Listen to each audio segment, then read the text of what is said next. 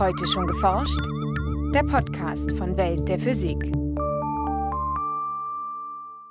An vielen Orten der Erde findet sich dauerhaft Eis, etwa in Form von Gletschern in Gebirgen oder nahe den Polen in Arktis und Antarktis. Doch Eis ist nicht gleich Eis. Während Inlandeis aus Süßwasser entsteht, bildet sich Meereis direkt auf dem Ozean aus Salzwasser. Meereis ist gefrorenes Meerwasser und bildet sich, wenn die Luft äh, so kalt ist, dass sie das Wasser bis an den Gefrierpunkt abkühlt. Und wenn das Wasser den Gefrierpunkt erreicht hat, dann bildet sich dieses Eis auf den Meeren. Das ist Meereis. Sagt Christian Haas von der Universität Bremen und dem Alfred Wegener Institut für Polar- und Meeresforschung in Bremerhaven. Was Meereis von gewöhnlichem Eis unterscheidet, wie Forscher den Zustand des Eises in Arktis und Antarktis untersuchen und welche Bedeutung das Meereis für das Klima der Erde hat, hören Sie jetzt in einem Beitrag von Denise Müller-Dum und Jens Kube. In manchen Regionen der Erde ist es so kalt, dass das Wasser an der Oberfläche des Ozeans gefriert. Es entsteht Meereis. Vor allem in den Polarmeeren ist es noch das ganze Jahr über zu finden. Meereis findet man in den Polargebieten der Arktis und der Antarktis, äh, wobei in der Arktis ja rund um den Nordpol der arktische Ozean ist, wo das Meereis sich befindet. Und wobei in der Antarktis ja rund um den Südpol der Kontinent ist, aber um den Kontinent Antarktis herum äh, befindet sich der Südozean und dort gibt es Meereis. Und darüber hinaus gibt es Meereis aber auch in der Ostsee, wo die Witterung auch so kalt sein kann, dass sich das Meer so stark abkühlt, dass sich Eis bildet sagt Christian Haas, Professor für Meereisgeophysik an der Universität Bremen und Sektionsleiter am Alfred Wegener Institut für Polar- und Meeresforschung in Bremerhaven. Während Süßwasser bereits bei 0 Grad Celsius vom flüssigen in einen festen Zustand übergeht, verzögert das im Meerwasser gelöste Salz diesen Vorgang. Also normales Meerwasser mit Salzgehalten zwischen 32 bis 34 Gramm Salz pro Kilogramm Wasser hat einen Gefrierpunkt von zwischen minus 1,6 und minus 1,9 Grad Celsius. Das heißt, das Meerwasser muss sich auf diese Temperatur unter 0 Grad abkühlen, um anzufangen zu gefrieren.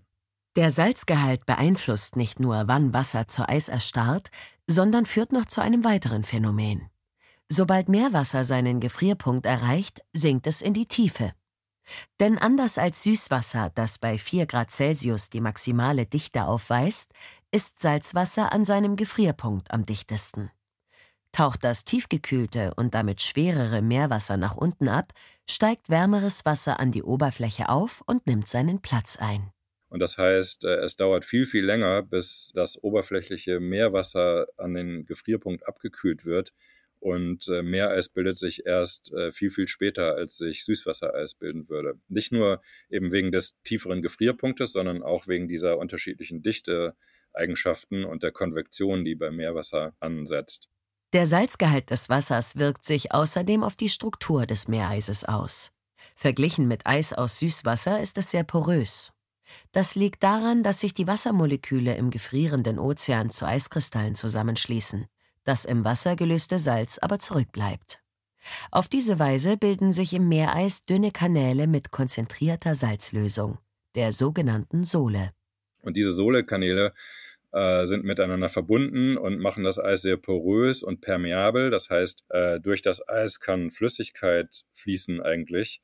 Und im Laufe des Winters fängt das Eis schon an zu entsalzen, weil diese Sohle langsam äh, ausgeschieden wird weil sie einerseits schwerer ist als das umgebende Meerwasser und außerdem entsalzt das Eis im Winter dadurch, dass äh, die Oberfläche immer kälter wird, wenn das Eis dicker wird und dadurch wird der Porenraum immer kleiner und dadurch wird immer mehr Sohle nach unten rausgedrückt. Das bedeutet, je älter das Meereis ist, desto geringer ist sein Salzgehalt. Eisforscher unterscheiden darum einjähriges Eis, das im Winter frisch entstanden und noch recht salzig ist, und zwei- und mehrjähriges Eis, das einen oder mehrere Sommer überdauert und im Winter in eine weitere Wachstumsphase geht. Dieses alte Eis hat sich des Salzes weitgehend entledigt. Da haben wir äh, Süßwassereis. Und äh, das führt auch dazu, dass die Schmelztümpel auf dem meerigen Eis eigentlich Süßwasser sind, was die äh, frühen Entdecker und äh, Explorer ausgenutzt haben, um äh, daraus ihr Trinkwasser zu gewinnen. Einjähriges Eis erreicht eine Dicke von bis zu zwei Metern. Zwei- und mehrjähriges Eis kann mehrere Meter dick werden. Weil es auf dem Wasser schwimmt, ist Meereis sehr beweglich. Wind- und Ozeanströmungen treiben es hin und her. Diese sogenannte Eisdrift kann das Meereis in einzelne Schollen aufreißen, die dann über den Ozean treiben. Und äh, diese Bewegungen führen dazu, dass bei Kollision von Eisschollen das Eis dort auch zerbricht und diese Eisblöcke, die dann dadurch entstehen, äh, über und unter dem Eis aufgetürmt werden, um sogenannte Presseisrücken zu bilden. Das sind also so kleine Miniaturgebirge von ein paar Metern Höhe, die sich äh, über die Eisschollen erstrecken. Und deswegen führt die Eisdrift dazu, dass die Eisdicke sehr, sehr variabel ist und dass die Eisdecke eben keine einfach flache Platte ist, wie man sich das vielleicht äh, vorstellen könnte. Durch die Eisdrift kann das Meereis weite Strecken zurücklegen und dadurch den Salzgehalt des Ozeans beeinflussen. Dort, wo das Eis entsteht, bleibt salziges, dichtes Wasser zurück. Dort, wo es schließlich schmilzt, sinkt der Salzgehalt durch das eingetragene Süßwasser. Damit spielt die Eisdrift eine wichtige Rolle für die globalen Ozeanströmungen, die durch Salz- und Temperaturunterschiede angetrieben werden. Ja, das prominenteste Beispiel ist natürlich im arktischen Ozean die sogenannte Transpolardrift. Das äh, ist dieses äh, Driftsystem, was Eis aus der sibirischen Arktis über den Nordpol in das Gebiet zwischen Grönland und Spitzbergen äh, transportiert und dann in den Nordatlantik, äh, wo das Eis schmilzt. Und äh, diese Transpolardrift hat einerseits äh, eben die Folge, dass das Eis, was sich entlang der sibirischen Küsten bildet, äh, nie besonders alt und dick werden kann, sondern äh, immer nur relativ dünn ist, bevor es dann eben mit der Transpolardrift exportiert wird. Andererseits ist der Effekt äh, eben, dass in den sibirischen Randmeeren äh, besonders starke Eisbildung ständig stattfindet, sodass dort besonders dichtes Tiefenwasser auch äh, gebildet wird. Und umgekehrt dort, wo das Eis rauskommt, also in der äh, Grönlandsee, äh, wo es schmilzt, da entlässt das schmelzende Eis eben riesige Mengen an Süßwasser, die äh, die Ozeanzirkulation oder die, die Tiefenwasserbildung dort unterbrechen. Dass der Einfluss des Meereises weit über die Polarregionen hinausreicht, zeigen nicht nur die Ozeanströmungen. Auch für das Klima der Erde spielt Meereis eine wichtige Rolle. Denn aufgrund seiner hellen Farbe reflektiert es einfallendes Sonnenlicht.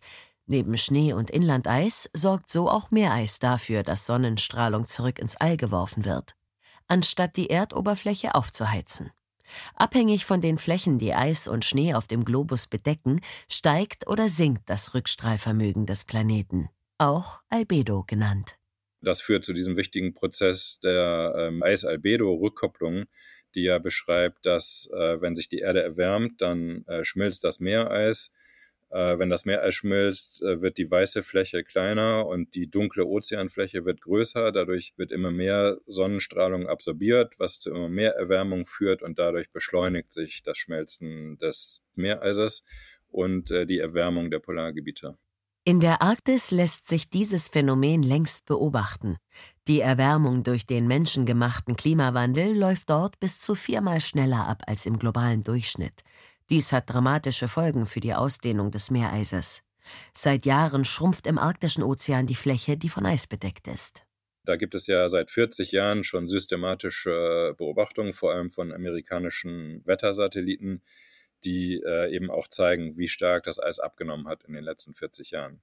In diesem Zeitraum hat sich die Eisfläche in der Arktis in den Sommermonaten etwa um die Hälfte verkleinert. Im Winter ist der Rückgang weniger stark. In der Antarktis gab es lange Zeit keinen solchen Schwund. Hier war die Meereisbedeckung bis vor wenigen Jahren stabil und hat sich sogar etwas vergrößert. Erst seit 2016 beobachten Forscher auch hier einen Rückgang des Meereises. Was genau in der Antarktis passiert, ist aktuell noch Gegenstand der Forschung.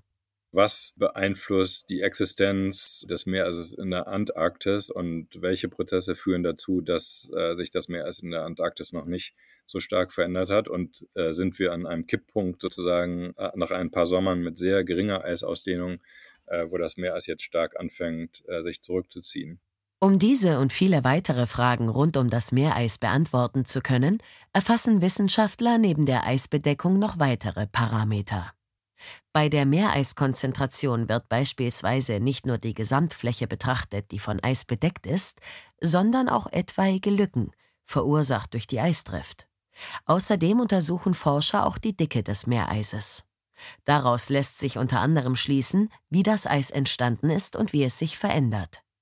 Aber auch die innere Struktur und genaue Zusammensetzung des Eises liefern wichtige Einsichten. Viele dieser Parameter kann man nur messen, wenn man vor Ort ist. Äh, also die eisbedeckte Fläche lässt sich sehr gut von Satelliten beobachten, aber mit der Eisdicke wird es schon schwieriger. Und für viele der weitergehenden Parameter muss man eben tatsächlich das Eis betreten. Wir bohren dann Eiskerne, das sind so zylindrische Proben einfach, die äh, von oben bis unten durchgebohrt werden. Und anhand dieser zylindrischen Proben können wir dann die Mikrostruktur des Eises untersuchen, den Salzgehalt des Eises und das Temperaturprofil des Eises und äh, die biologischen und biogeochemischen Eigenschaften. Für solche Messungen führen Polarforscher aufwendige Kampagnen durch. Ein Beispiel dafür ist die Mosaik-Expedition, an der auch Christian Haas als wissenschaftlicher Leiter beteiligt war. Angedockt an eine Eisscholle trieb das Forschungsschiff Polarstern von September 2019 bis Oktober 2020 über den arktischen Ozean. Erstmals auch im polaren Winter, in dem das Eis sonst unzugänglich ist. Damit waren die Wissenschaftler in der Lage, das Meereis im Verlauf eines gesamten Jahres zu erforschen. Um ein möglichst umfassendes Bild über den Zustand der Polarregionen zu erhalten, kombinieren die Forscher solche Expeditionsdaten mit Flugzeug- und Satellitenbeobachtungen und setzen Computermodelle ein. Letzten Endes, um äh, die Veränderung zu verstehen und um Vorhersagen zu treffen, äh, Klimavorhersagen, Eisvorhersagen, Ökosystemvorhersagen, brauchen wir Modelle. Aktuell sieht die Zukunft für das Eis der Polargebiete düster aus insbesondere für das Eis der Arktis. Forscher prognostizieren, dass das Nordpolarmeer in 30 bis 50 Jahren im Sommer eisfrei sein wird. Das hat nicht nur für das Klima und die Ozeanströmungen dramatische Folgen, sondern auch für die Ökosysteme vor Ort. Immerhin scheint das arktische Meereis länger standzuhalten als zwischenzeitlich befürchtet. Das heißt, dass äh, es im Eis, also in der Luft über dem Eis und im Wasser unter dem Eis Prozesse gibt, die das Meereis im Prinzip schützen und äh, sehr widerstandsfähig machen. Also das heißt, der Zustand des Meereises spiegelt den mittleren Zustand des Klimas eigentlich sehr gut wider. Äh, wenn sich das Klima jetzt stabilisieren würde, dann würde auch das Meereis bestehen bleiben und würde nicht einfach unwiederkehrbar verschwinden. Und das ist eigentlich eine gute Nachricht, weil das heißt eben auch, dass wenn wir Maßnahmen treffen würden und das Klima stabilisieren würden, dann könnten wir tatsächlich noch verhindern, dass das Meereis in 30 bis 50 Jahren verschwindet. Obwohl der Klimawandel die Bedingungen für das Meereis enorm verschlechtert und die eisbedeckten Flächen auf den Ozeanen bereits stark geschrumpft sind, ist es also vielleicht noch nicht zu spät. Ein Beitrag von Denise Müller-Dum und Jens Kube. Gesprochen von Nurcan Özdemir. Aufnahme das Hörspielstudio Kreuzberg. Tonbearbeitung und Schnitt Daniel Levy. Redaktion Welt der Physik. Welt der Physik wird herausgegeben vom Bundesministerium für Bildung und Forschung und von der Deutschen Physikalischen Gesellschaft.